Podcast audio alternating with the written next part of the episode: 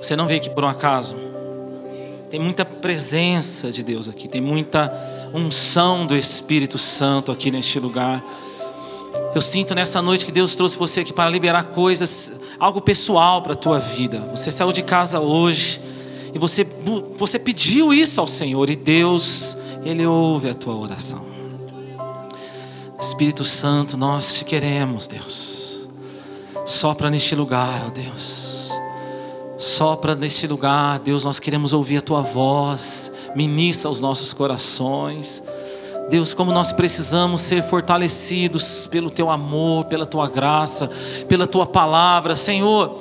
Cada pessoa que está aqui está buscando uma direção também para essa próxima semana e que o Senhor possa direcionar cada um aqui através dessa palavra, no nome de Jesus. Você pode dizer amém, amém. Eu quero ler com você Hebreus capítulo 13, versículo 22.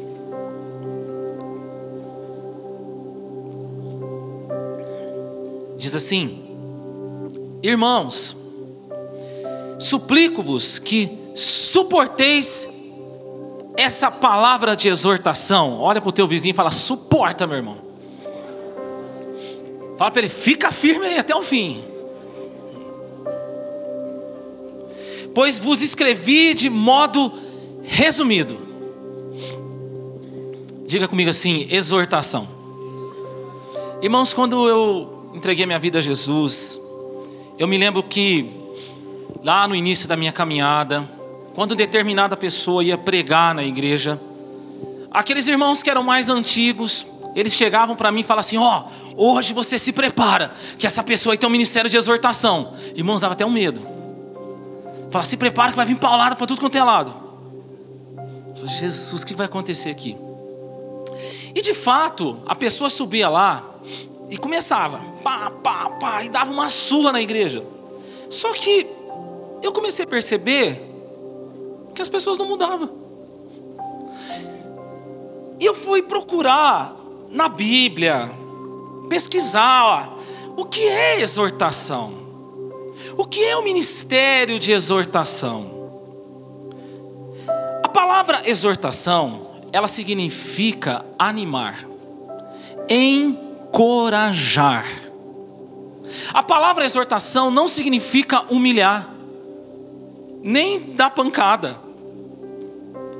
Como estão entendendo? Exortação é você animar, é você encorajar uma pessoa usar 100% da capacidade que Deus colocou sobre a vida dela. Vou falar de novo. Exortação é você encorajar a pessoa a utilizar, usar 100% da capacidade que Deus pôs sobre a vida dessa pessoa. Entendeu o que é exortação? Não tem nada a ver com humilhar. Não tem nada a ver você chegar e começar a massacrar o povo. Não é nada disso. Exortação não é isso.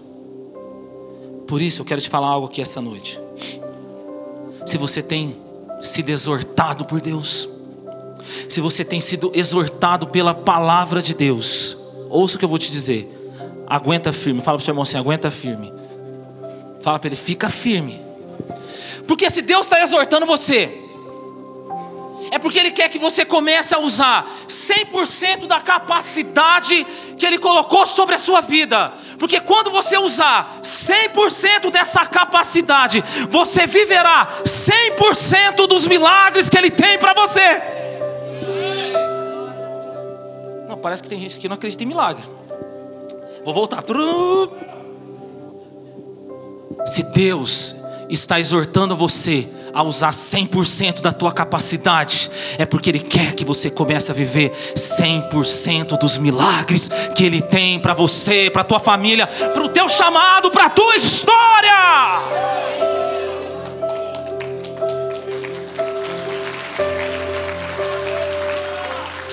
Por cento.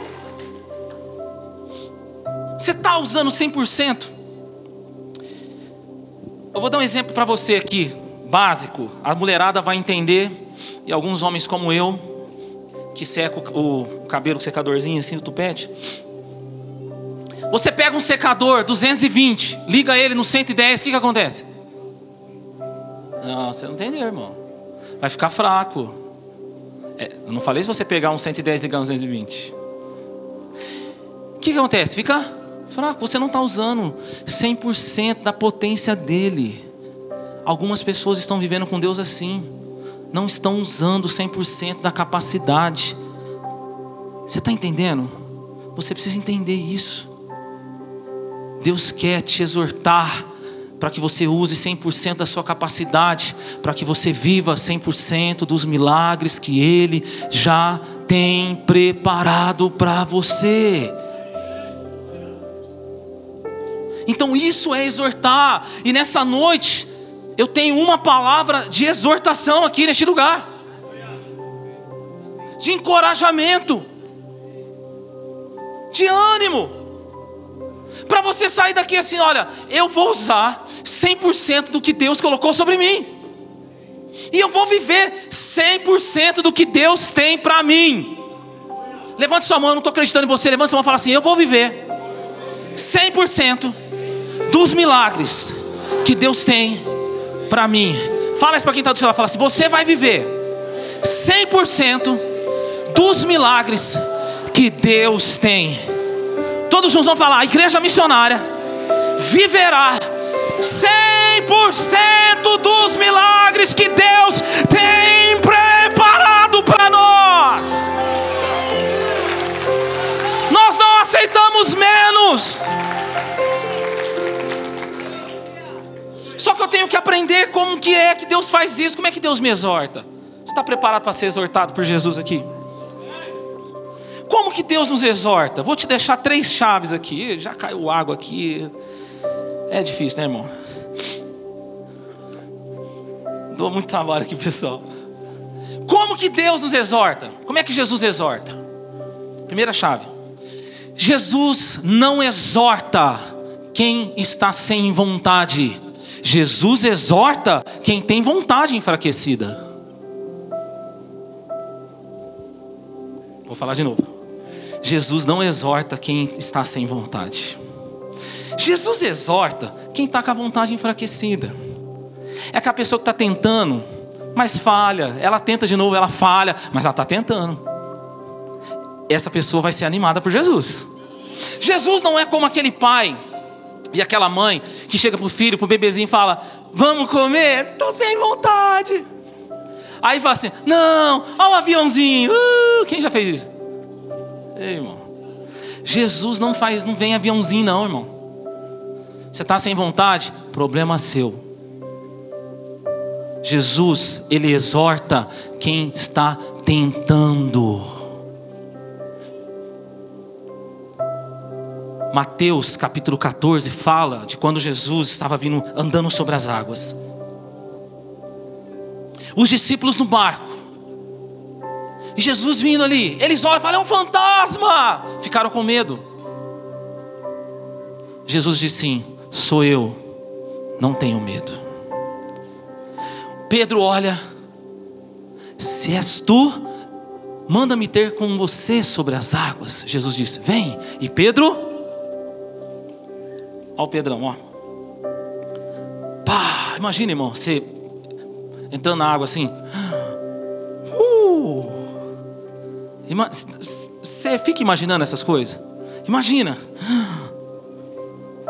Eu posso andar. De repente, um vento. Pedro ficou com medo. Começou a afundar. Vontade enfraquecida. Jesus! Socorro! Jesus estendeu a mão, levantou Pedro. Por que, que você não tem Fé.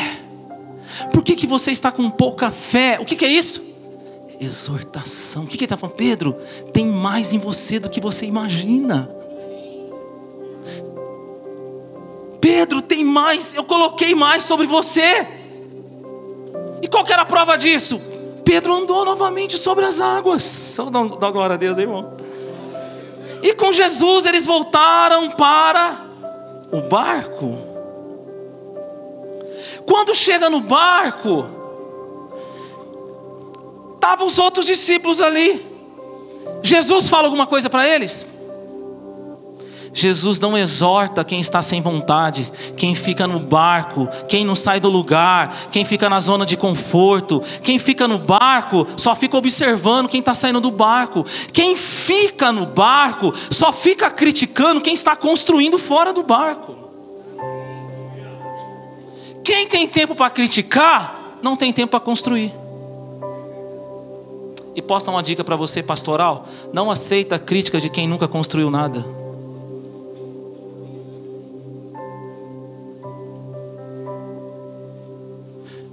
Eu olhava essa passagem, eu ficava assim indignado. Jesus tinha que dar uma exortada nesses caras. Jesus exorta aquele que saiu do barco, aquele que está lutando. Ele tem vontade, mas a vontade dele ainda é enfraquecida. Ele está tentando ser um ser humano melhor. Ele está indo na igreja. Ele está tentando, Deus, me ajuda a sair desse pecado. Deus, me ajuda a ser um marido melhor. Deus, me ajuda a ser uma mulher melhor. Deus, me ajuda a ser um filho melhor. Deus, me ajuda a ser um melhor profissional. Deus, me ajuda a te servir melhor. Mas às vezes falha, às vezes erra. Mas há esperança para essas pessoas, porque a Bíblia fala que quando Pedro afundou, ele clamou por socorro. E Jesus foi lá e levantou ele novamente. Só que agora aconteceu algo novo. Quando Pedro saiu do barco, ele saiu andando conforme a sua vontade. Quando Jesus levantou ele, a segunda vez que ele andou sobre as águas, ele começou a andar conforme a vontade de Deus. Quando ele estava andando conforme a sua própria vontade, o vento fez ele afundar. Mas quando ele andou conforme a vontade de Jesus, o vento cessou. Sabe de que maneira Deus fortalece a nossa vontade? Quando você passa a fazer a vontade dEle. Talvez você entrou aqui hoje e você está vivendo altos e baixos, altos e baixos, altos e baixos. Deus está falando para você: começa a fazer a minha vontade. Porque aquilo que antes dominava você, quando você fazia a sua própria vontade, agora fazendo a minha vontade, você vai dominar. Você pode falar isso para o seu irmão, o que te dominava. Se você fizer a vontade de Jesus, você vai dominar. Quantos querem a exortação de Jesus aqui? A segunda coisa que eu quero falar com você aqui de que maneira Jesus nos exorta? Jesus não exorta apenas as nossas ações, Jesus exorta também as nossas reações. Posso ouvir um amém aqui? Está comigo, gente? Então, essas são as nossas ações. Ele também exorta as nossas reações, sabe por quê? Existem pessoas que têm ações maravilhosas, pessoas que fazem coisas incríveis, né? é um paizão, é uma mãezona, é um filho, é, faz coisas lindas, é caridade, generosidade, dá cesta básica, é uma pessoa maravilhosa. Mas quando a vida esbarra na pessoa, quando pisa no calinho dela, hum, você já ouviu pessoa falando assim, ó, não pisa no meu calo não.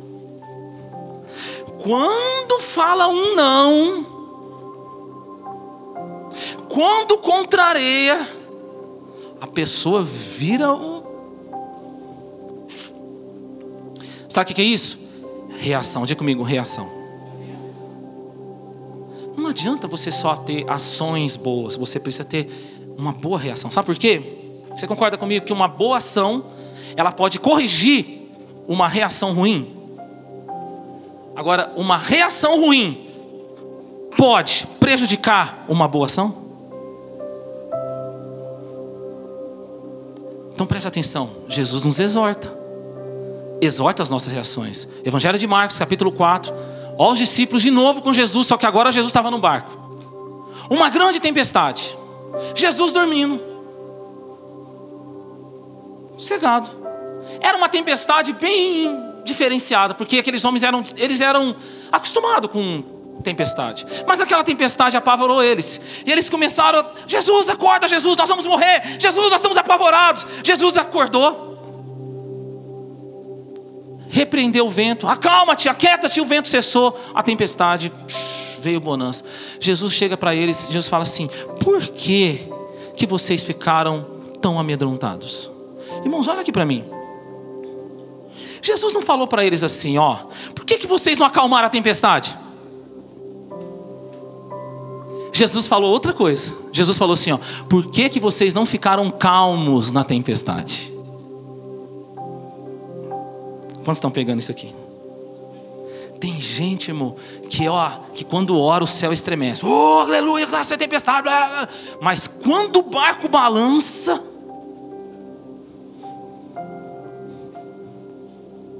Não é? Diga para o teu irmãozinho assim: calma.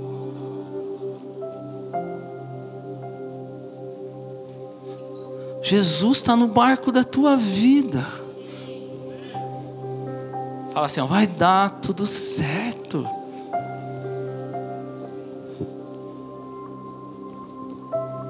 Uma reação pode estragar boas ações. Quantos aqui se lembram da Copa do Mundo de 2006? Deixa eu ver.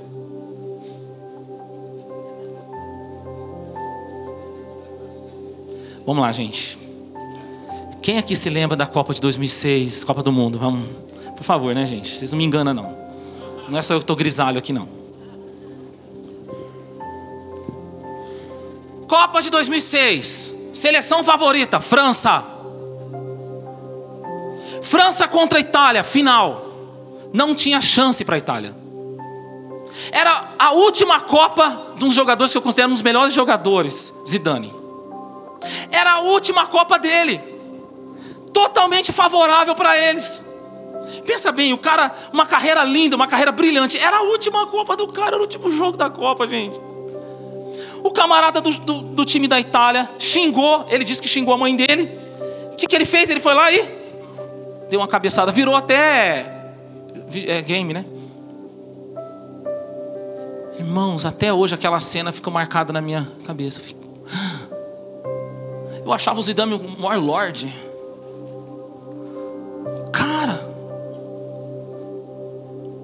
Uma reação manchou a história dele. Você percebe como que nós temos que tomar cuidado com as nossas reações?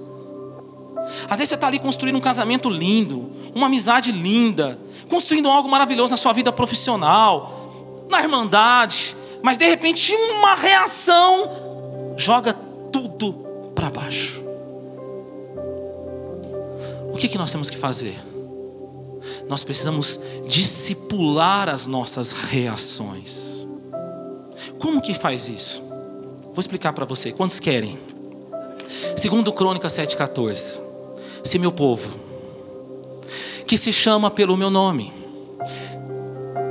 se humilhar, orar, buscar a minha face, se converter dos seus maus caminhos, então eu ouvirei do céu, perdoarei os seus pecados e sararei a sua terra. Como que eu discipulo a minha reação? eu preciso fazer o caminho de volta. Onde eu errei, onde eu falhei, onde eu ofendi, naquele lugar que eu pisei na bola, eu tenho que ir lá e falar: eu errei, eu preciso de perdão. Cada vez que você faz isso, sabe o que está acontecendo? Você está discipulando, doutrinando a sua reação. E vai chegar uma hora que você vai mudar. Diga para o seu irmão assim: você tem que mudar. Aproveita aqui agora, irmão. Aproveita para falar agora. Aproveita para falar o que você não consegue falar depois.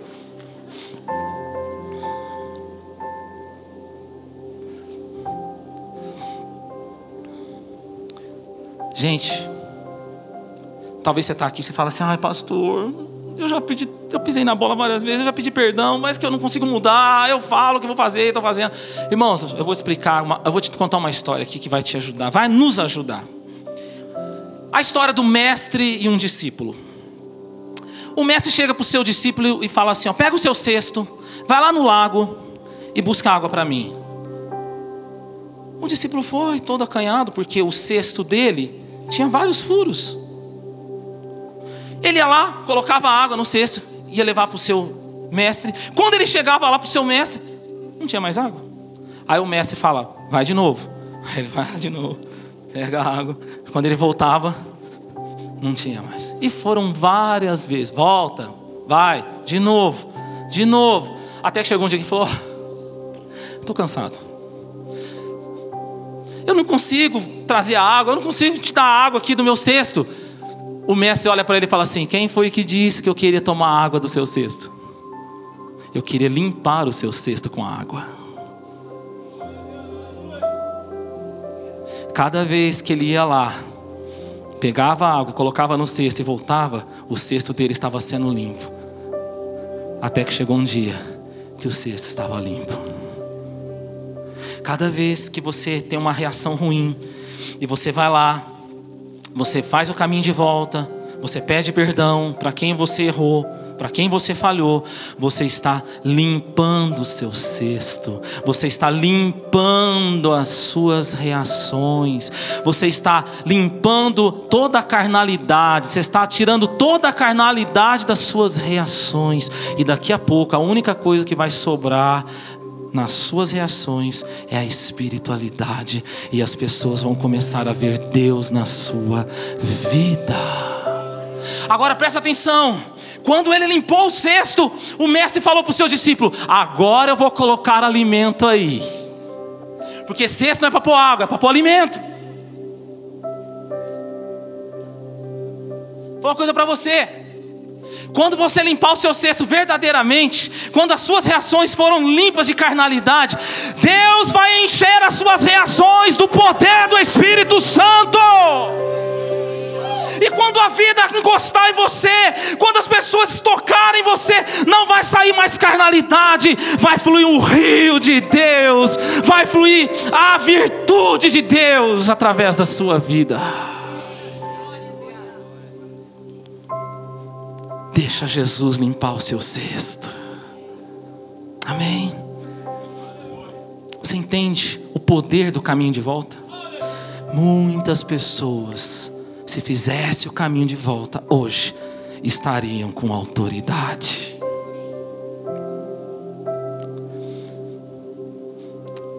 Uma outra chave que eu quero deixar para o nosso coração aqui. Você está comigo aqui, igreja?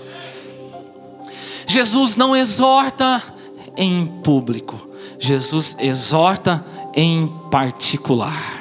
Uau! Em particular. Diga comigo essa palavra particular. Tem pessoas que querem ser exortadas. Você entendeu o que é ser exortado, amém, irmão? Animado, encorajado. Tem pessoas que querem ser animados por Deus no público, pelas circunstâncias. A pessoa fala assim: Ah, eu estou desanimadinho aqui, mas essa semana, né?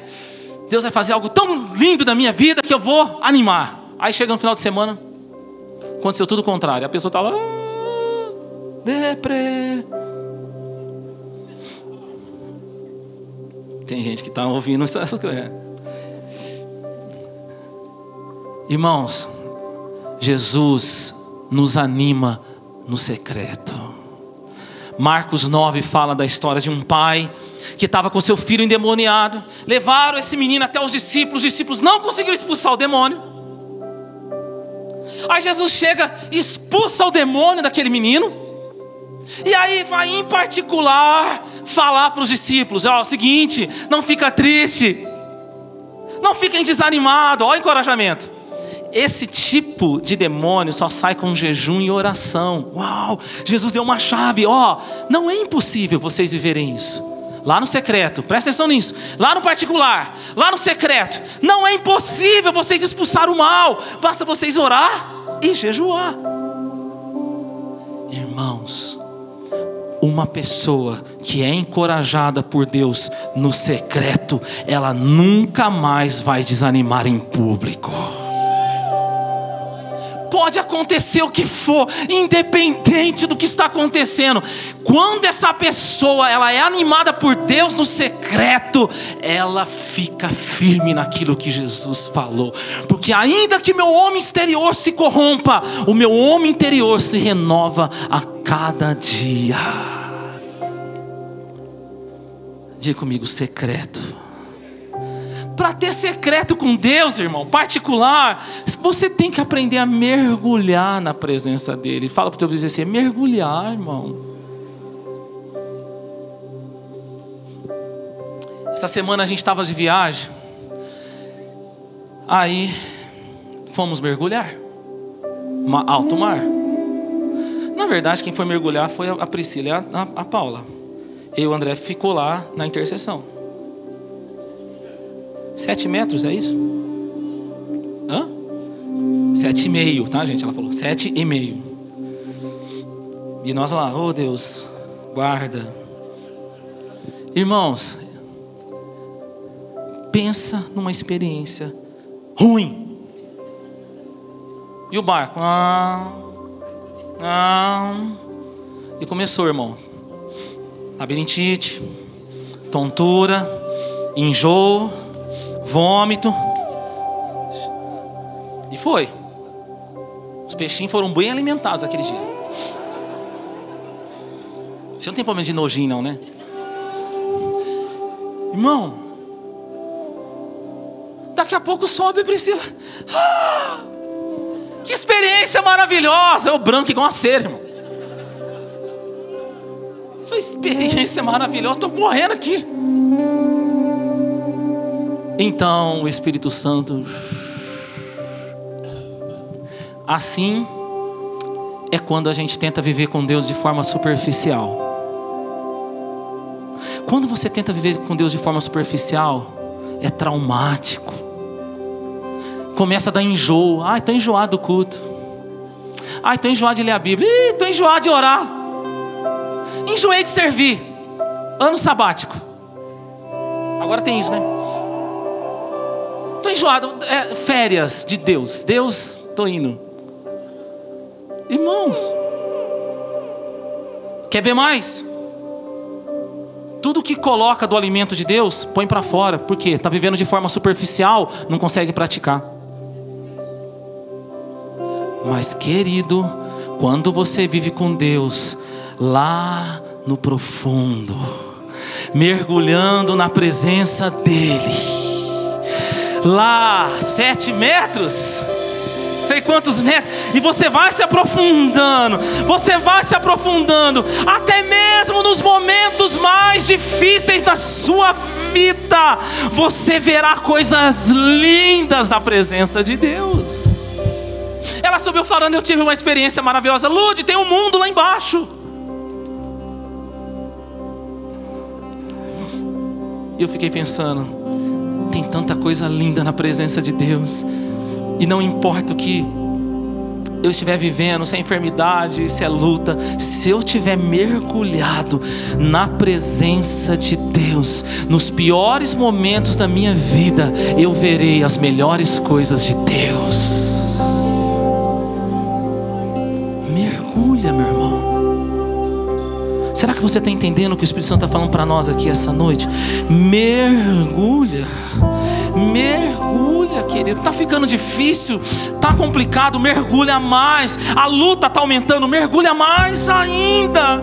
Tá, você ainda está ouvindo o barulho lá de cima, vai mergulhando mais, até uma hora que você só vai ouvir o barulho das águas, até a hora que você não vai mais ouvir nada, você não vai ver o agito da água, porque você está totalmente envolvido pela presença do Espírito Santo.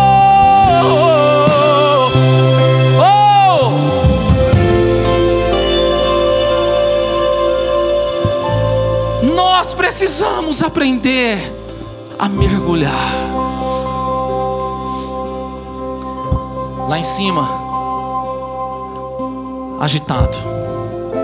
Lá embaixo, leve, tranquilo, envolvido pelas águas as mesmas águas que lá em cima agitam, lá embaixo nos acalma. Nos acalma. É a presença dEle. A presença dEle. Eu não sei o que você está passando. Eu não sei o desafio que você está enfrentando na sua vida, dentro da tua casa, na sua empresa, no seu chamado. Eu não sei o que está tá passando dentro de você. Mas não tem outro jeito. Eu pelo menos eu consigo, eu não, eu, não, eu não conheço outro jeito, a não ser quando as lutas vêm, eu falo, Deus, agora eu vou mais fundo, agora eu vou mais fundo, eu vou mais fundo, eu vou mais fundo, e não tem importância que o oxigênio não vai acabar, porque o oxigênio é a presença do Espírito Santo. Uh! Se está difícil nessa noite, Deus está falando, mergulha, mergulha mergulha na presença dEle. Yeah. Oh. Quantos querem dar um mergulho aqui na presença de Jesus? Fica de pé no seu lugar, levante as suas mãos, Ele já está aqui. Mergulhe na presença dEle. Oh. Mergulhe na presença dEle. Oh. Queremos mergulhar em Ti, Senhor.